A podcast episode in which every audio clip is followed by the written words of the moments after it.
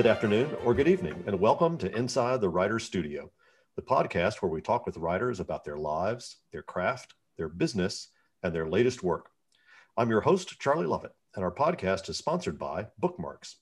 Bookmarks is a literary nonprofit whose programs include the largest annual book festival in the Carolinas. Come visit Bookmarks at our community gathering space and nonprofit independent bookstore in downtown Winston-Salem, North Carolina, where you can enjoy curbside pickup and take advantage of limited walk-in hours. Inside the Writer's Studio is also proud to be an affiliate of Libro F M, the audiobook platform that supports your local independent bookstore. Stay tuned at the end of the podcast for more information on Libro F M and a special offer. My guest today is Brian Washington, whose debut novel, Memorial, has just been published. Brian, welcome to Inside the Writer's Studio. Thank you so much for having me. So this is your first novel, but this is not the beginning of the of the writing path for you. You've been blazing something of a path of glory as a as a short story writer. And tell us a little bit about your career up to this point and why it was you felt that this was the time to try your hand at writing a novel. Yeah, Lot was my first book. It was a series of interconnected short stories. And after I finished Lot, I was in the midst of writing what I thought would be the second project. And in that sort of liminal period, I wrote a short story iteration of Memorial, and it was less than three thousand words. Like, it was really just sort of like an in and out thing. But the characters stayed with me, and the sort of thematic concerns that they had stayed with me. And I think a part of that staying with me was that they didn't seem as if though there were tidy conclusions or tidy resolutions within them. And that's always just really interesting to me, playing with like questions or playing with tangents that don't seem as if though there's a way to like put a bow on them at the end. And I was convinced by my friends and also um, eventually my agent, and then also eventually my editor, that this was in fact a series of structural thematic concerns that, you know, would be worth interrogating, would be worth playing with. And that's when I started writing uh, Memorial in earnest and really taking it seriously on a draft and an edit level. Yeah. So, I mean, other than the obvious matter of length that, you know, a novel is a lot longer than a short story, what do you see from the from the writer's perspective? What do you see as the sort of essential differences between writing a novel and writing a short story?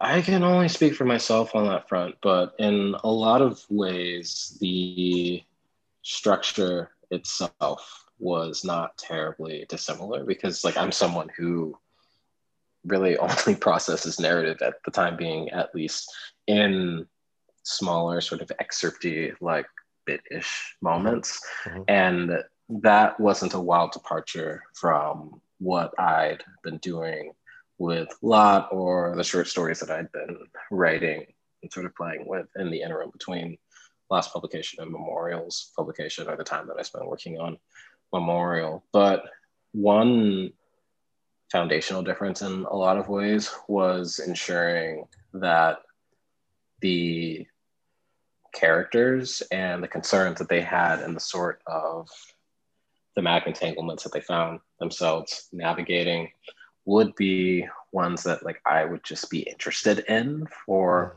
the time that it would take to complete the novel. Because all in all, it took about three years and eleven drafts. And okay, if I'd lost interest, then I would have stopped writing it and no one would have cared, you know, because that book wasn't on contract. So trying to find things that, you know, can sort of carry enough of your interest and your engagement and your involvement, as you have any number of different things that are happening over the course of three years, to want to return to whatever those things are, was a pretty pivotal difference. Because a short story, like I, you can finish, I can finish a short story in, you know, a weekend, like like three day, four day, if I have a long weekend, I can finish a short story. Edits might be endless, like edits right. might take, you know, like six months, seven months, eight months, like a year and a half, but like actually starting and finishing it, like, sure. Whereas with Memorial, it took quite a while to really have a sense of where the draft was for a major arc level, yeah, yeah, but and also like a micro arc level. It just took a minute. I think that's so true what you say about you have to have characters that you are willing to spend time with. Um, that's that's certainly been the case for me. So tell us a little bit about about your novel. Tell us about Memorial. Yeah. So Memorial is a love story between two queer young men living in Houston, Benson and Mike. And the novel's issue, so to speak, is largely them just trying to figure out what it means to be okay just as a person, yeah. and also okay as a person among people. And Mitsuko, uh, Mike's mother, uh, helps them along in various ways. Yeah. yeah. So you, we start out this novel, we're in the first person, we're in the present tense, we have lots of dialogue without quotation marks. I felt like I was at a Raymond Carver story, and, and I mean that as a compliment. Um, but what did you want to accomplish narratively with those with those choices at, at the beginning, putting us in that kind of um, situation as readers? Yeah, so the lack of quotation marks is something that's usually I'll try to do if I can get away with it, depending on the publication of the venue, or because I think that there's a switch that I myself as a reader make when I'm reading a narrative that does utilize quotation marks with dialogue, where like I'll be reading the sort of expository information or lush description of setting, or, you know, some sort of like background info or like some interior thought that character's having.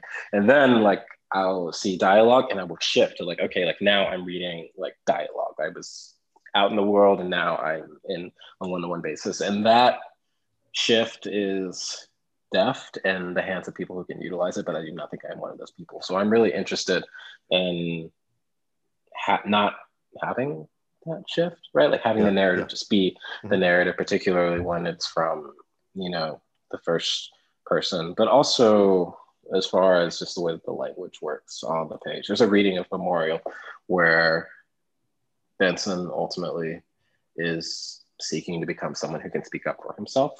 And Mike is ultimately in a lot of ways seeking to become someone who can listen and is receptive to not only what the folks around him want or need, but what perhaps they want or need that they're not able to express. So in the initial opening of the book, Benson's sections and a lot of his dialogue is short, it's quippy, like some chapters are, you know, like a line, some are like a line or two, some are a handful of graphs. And yet, as his narrative progresses, they get significantly longer. And he speaks more on the page, and we spend more time with him in linear time, interacting with the folks around him, as opposed to his sort of interior thoughts that he's not expressing. Whereas for Mike, from the very beginning of his section, it's just these long, sort of languorous, like, yeah. comma and semicolon filled, you know, diatribes from him, just sort of like talking and talking and talking and talking. And as his narrative progresses, we get a lot less of that. And his sections become shorter and he spends less time talking. And by the end of the novel, or near the end of the novel, there are moments when the characters around him and the people around him will expect him to say something, because that's just how they view him and the context in which they viewed him, but he's been changed by the events of the novel, so he doesn't say anything, or he'll listen, or he'll ask a question. So really trying to find a way to put those arcs on the page in a way that made thematic sense, but also could be seen structurally and visually on the page was important. Yeah. And I think that's a really good example, what you just explained, of how structure can reveal character, you know, that that as writers we're thinking more about more than, I mean, we're thinking about telling a story, but we're also thinking about how does the the structure of the book that we're putting together contribute both to the story and to the characters. We find out early on in this book that that race is going to play um you know significant role in the relationship between between these two men. Can you talk a little bit about why you you gave them the particular ethnic backgrounds that you did, uh what you hope to accomplish with that?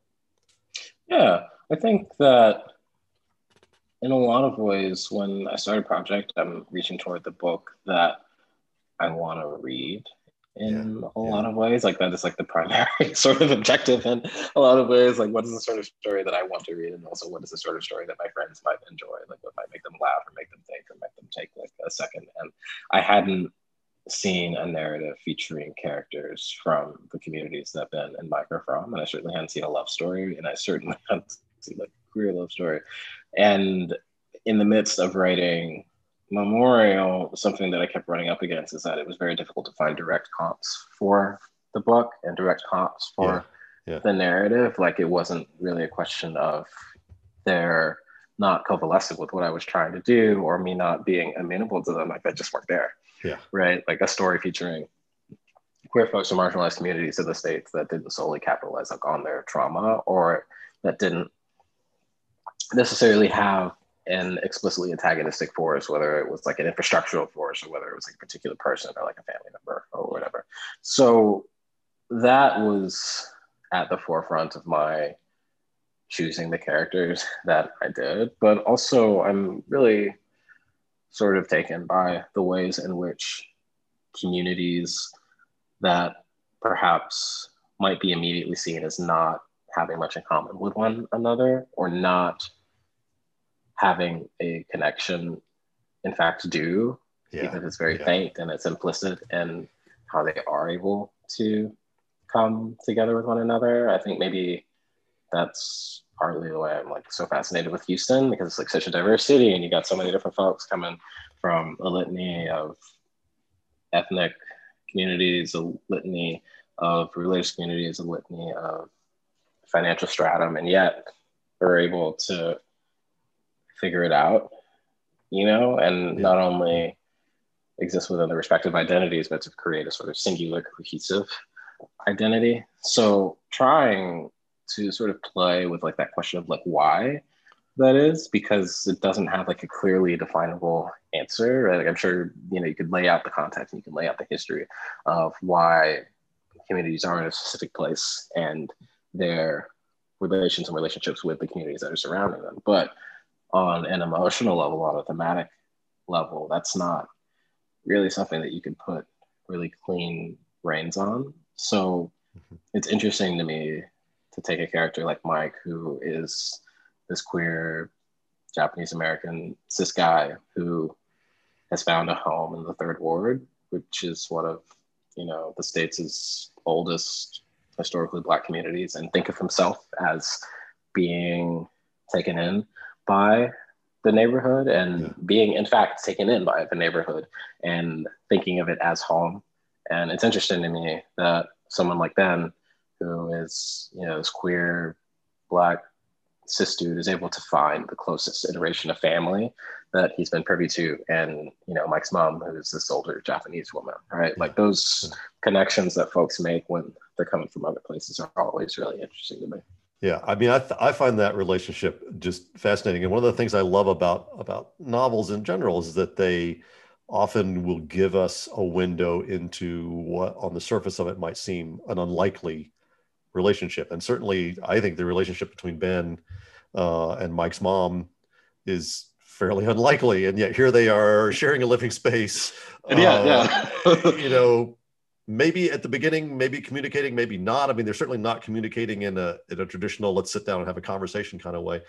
Um, but it becomes a, it becomes a fascinating relationship. Tell us a little bit about the, about the different worlds that they come from and the, and the sort of the baggage they each bring to that relationship. Yeah, uh, Benson is a Black aftercare teacher, yeah. and he comes from a family that is a little bit religious, but also kind of not, and a family unit that has very clear identities and a yeah. fairly clear conception of how they view themselves, even if his conception of self doesn't align with that. And also he's POS, or he's H I V positive. So that is a part of him that his family has not taken to in the most amenable way.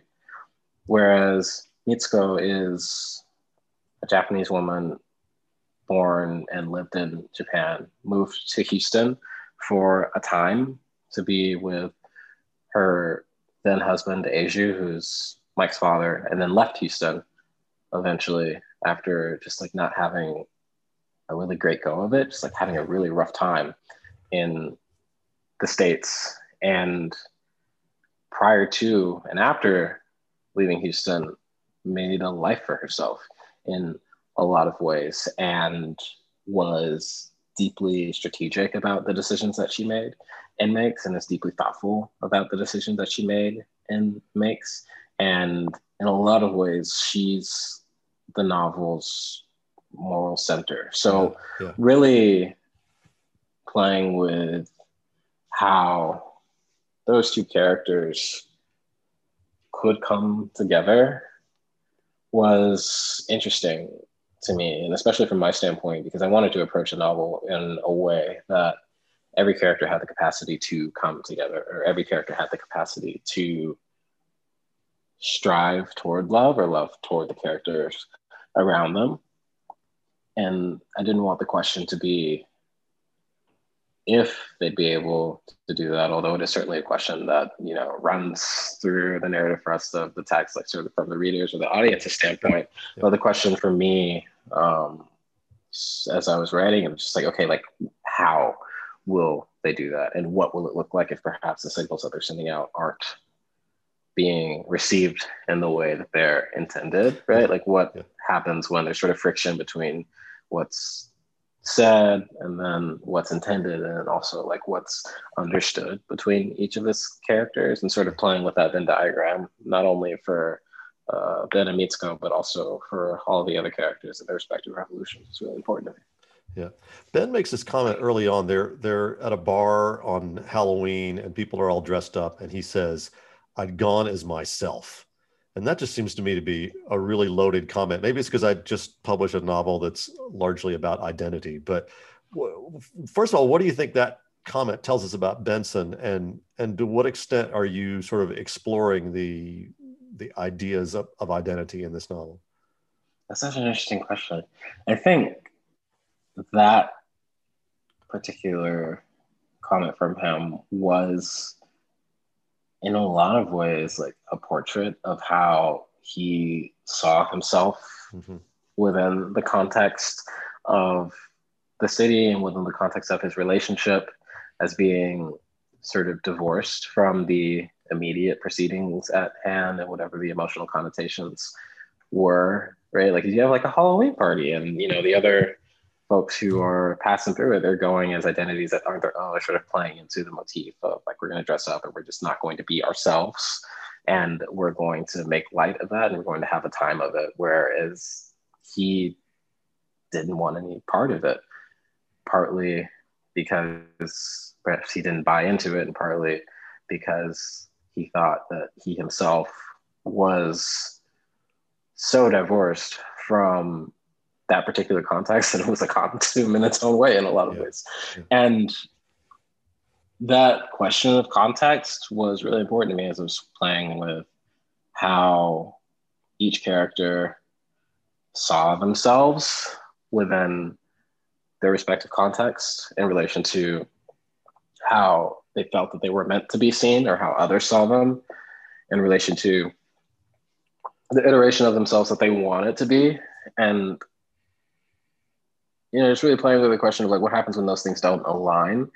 And also what happens when something changes in the character's environment, or something changes in interaction, in interaction that they, in interaction that they've had, so that they're pushed toward one or the other uh, in a way that they hadn't been before.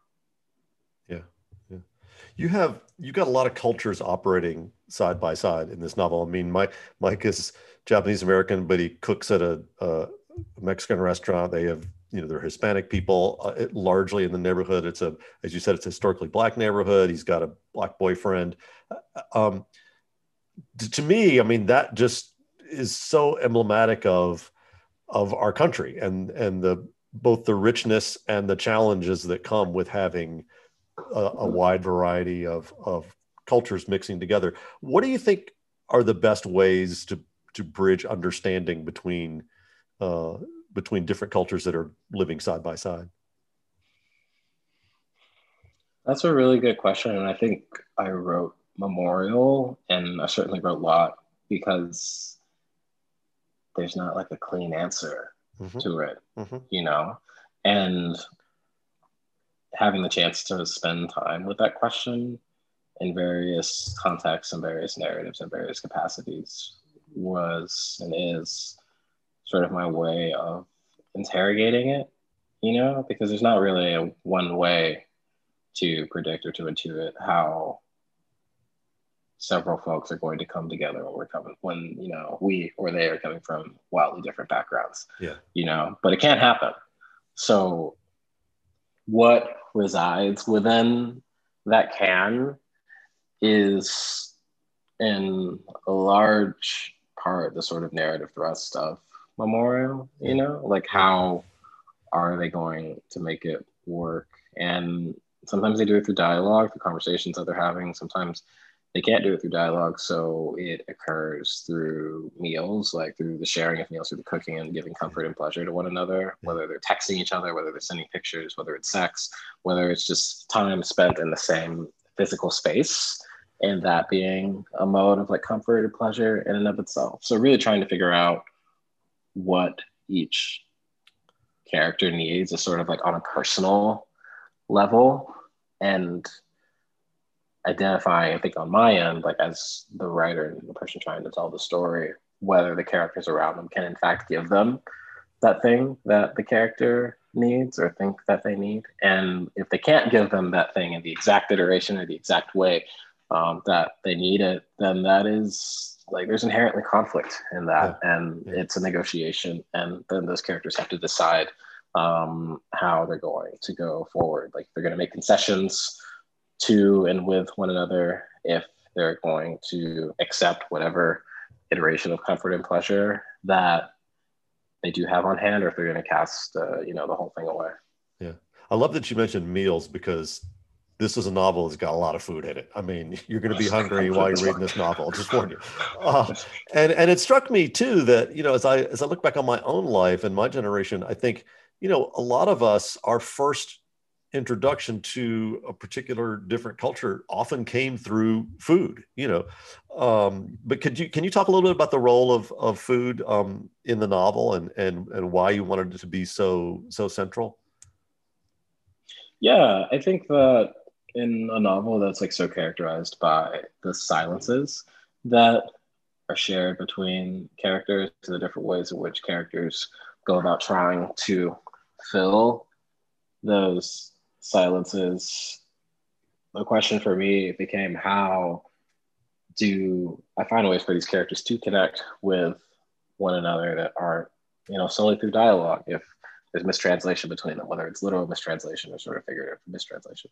And the act of providing comfort for the folks around them through food and providing pleasure to the characters around them through food became a recurring motif that seemed like it made an emotional sense, but also one that made like a really sound structural sense on yeah.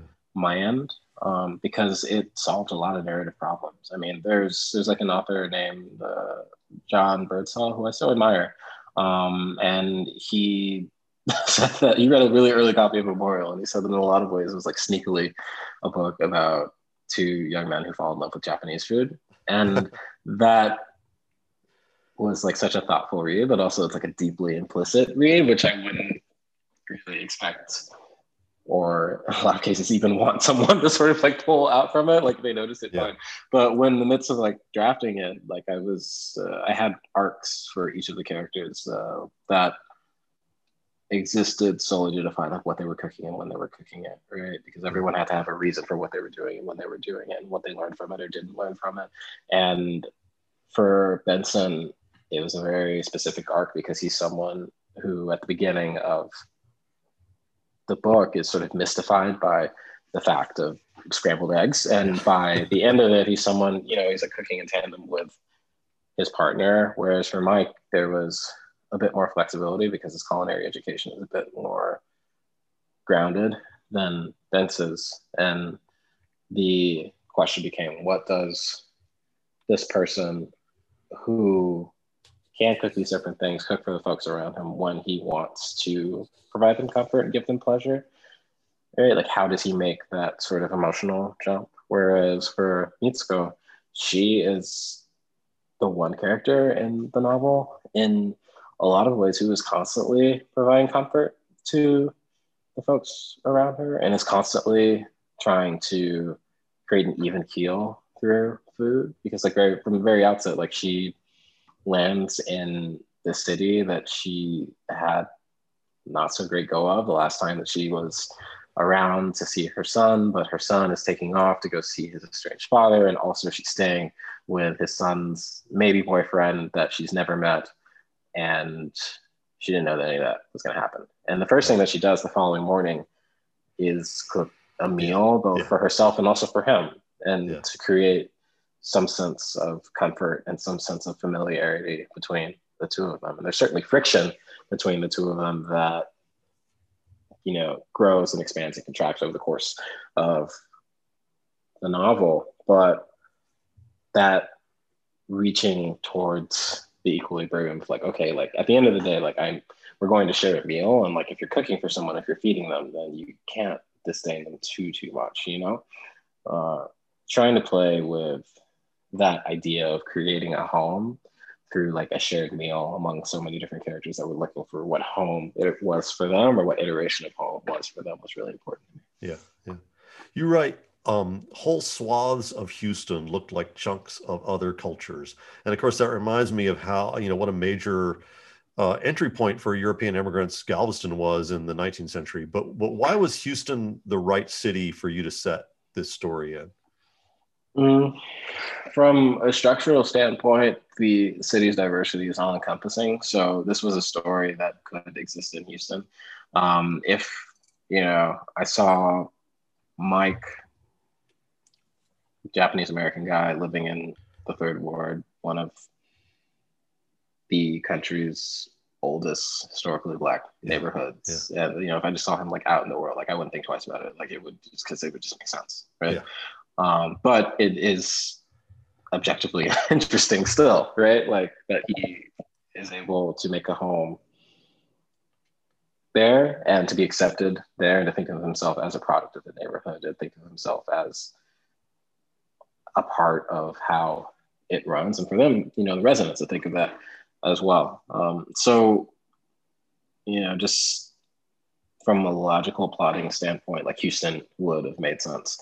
Um, but I think that there's a warmth and a generosity that I've experienced and been really privileged to have, and been really privileged to be privy to in Houston, that I'm constantly looking for ways to put on the page, because it's just so interesting to me, because it feels like such a singular part of an experience of the city, and wanting to see what sort of tangible form that can take on the page is a challenge, but it's the thing that I want to read in a lot of ways. Yeah. I, the fathers, it seems to me, uh, sort of hang over this narrative in a lot of different ways. And in, and in many cases off stage, we have, we have some that come on stage, but we have, but we hear a lot about fathers who, who aren't necessarily, you know, there in the, in the scene. Uh, I was especially struck, for instance, when uh, Mitsuko says, "You're all like your fathers." Can, can you talk a little bit about why, what, first of all, what she means by "you're all like your fathers," and, and, and why the fathers are not completely absent, but sort of somewhat above and outside the narrative?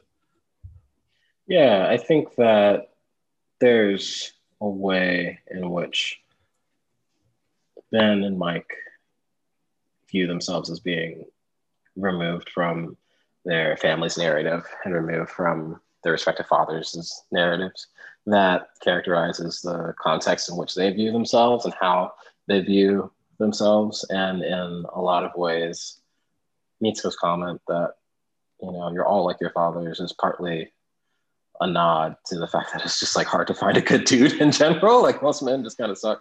And partly because they are, in fact, you know, a part of that narrative, right? Like it may be a very different iteration of the narrative, right? Like the one that they're carrying through than their families, but that doesn't make them divorced or separated from one another, you know, it's just changed. And what I wanted to be, I suppose, careful of avoiding was having Asia, who's Mike's father and also Benson's father, be foils of one another and strictly foils of one yeah, yeah. another, um, because I just felt like it would have been reductive and not very interesting. But I also wanted to be careful to avoid the sort of binary relationship that can sort of calcify itself in narratives where you have queer characters sort of negotiating their relationships with their families, where the parents will either be like just the most supportive family that there ever was, and like it would never occur to them to say anything to their child about their identity, and they're just like here and they're like present all the way, or you'll have the opposite iteration where yeah, yeah. the parents are like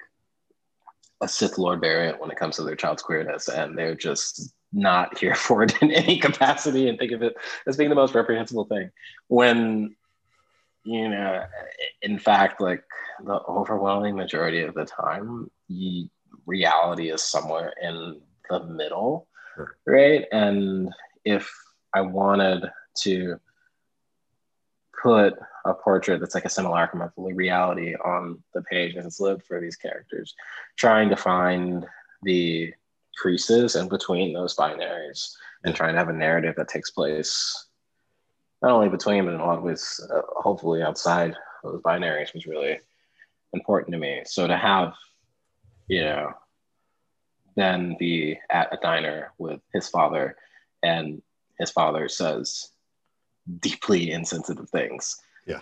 And for Ben to hear those and hear what's being said, but also know what the intent is behind them, that it's perhaps not as vile as the words themselves, and intuit that and have to react to that and have to decide like, okay, am I going to cast this person out from my life, or am I going to make concessions myself in order to have a relationship here? Or when Mike, who befriends some older Black neighbors of his and is cooking things for them, and they're cooking things for him, and they invite him over to have dinner, and they introduce him to their daughter, and their daughter tells him in, you know, the clearest sense that my parents are in fact deeply homophobic. And, you know, you are very much a queer person, so how is that going to alter your relationship with them? Like, are you still going to choose to spend time here? And for Mike to think of himself as someone who would say absolutely not, like, I'm I'm over it, like, now that I know this, like, I'm out, and then have to make that decision and then, you know, falter a bit and have to make a negotiation on him on, on his own. So trying to figure out what those negotiations and what those concessions look like respectively for each of the characters was important to me. Yeah, yeah. There's a, a heartbreaking moment, again, on the sort of subject of, of parenting, uh, when Ben says, I can count the number of times my parents touched each other in front of me. Uh, how do you how do you see the relationships between the parents in the novel as shaping the ability of the next generation to form their own, hopefully healthy relationships? Um, I wonder, that's a really good question. I think that a part of the reason that just putting those observations on the page was helpful from like a structural standpoint and also an emotional standpoint is that the reader and the audience can see where both Benson and Mike are coming from, right? So the reader sees that, okay, this was how Ben viewed his parents, and this is what he saw of his parents, and this is how he's internalized it from his vantage point. And then from Mike's vantage point, we see the ways in which Ben behaves and the ways in which he operates that Ben himself can't see because he's not Mike, and he really can't see how his actions are being intuited in the ways in which they're being felt. And you have the sort of mirror of that, in that Ben is able to hear about Mike's parents whenever he is privy to hearing about them, because Mike really isn't terribly forthcoming yeah. about his relationship with his parents. And then to see Mike in tandem with his mother in real time, and then to spend an extended period of time with Mike's mother himself, and yeah.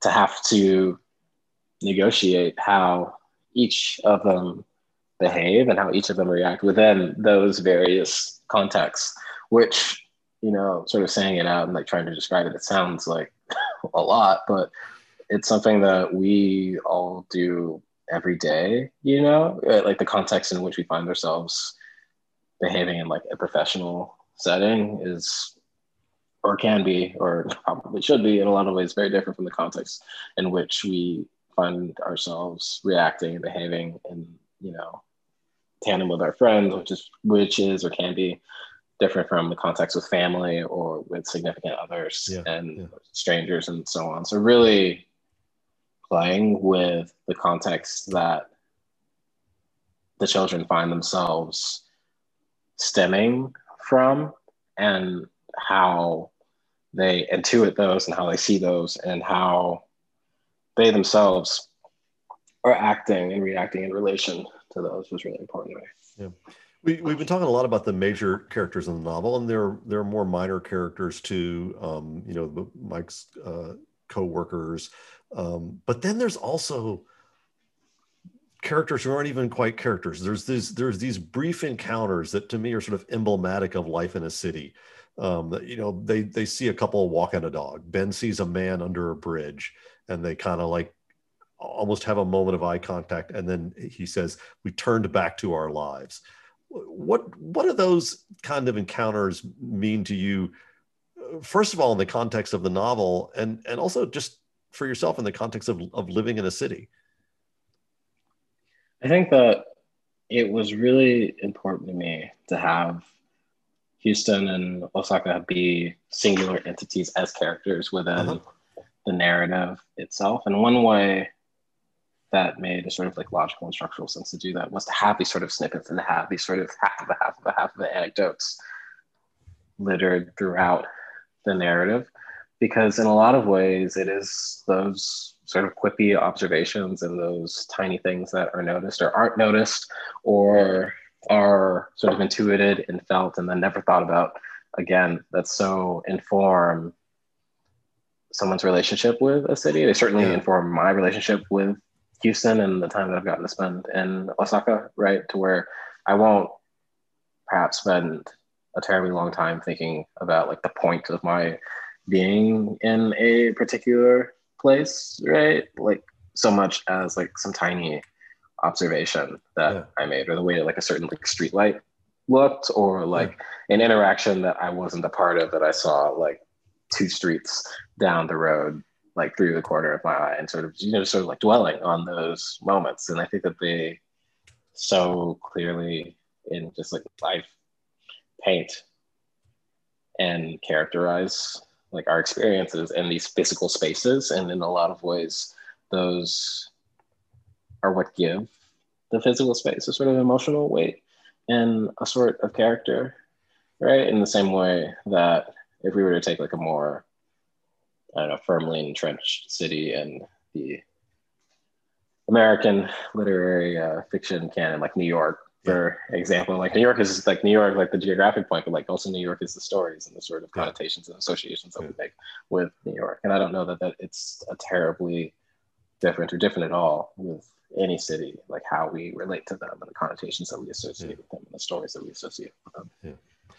Um, So I'm going to put you on the spot here a little bit because I, I hate to ask people for lists, but it seems to me as a as a white reader that one of the positive things for me that's come out of the Black Lives Movement is I have seen lists of books that are recommended for, for readers and for writers as well that will help us who were not part of the Black experience to understand aspects of that experience.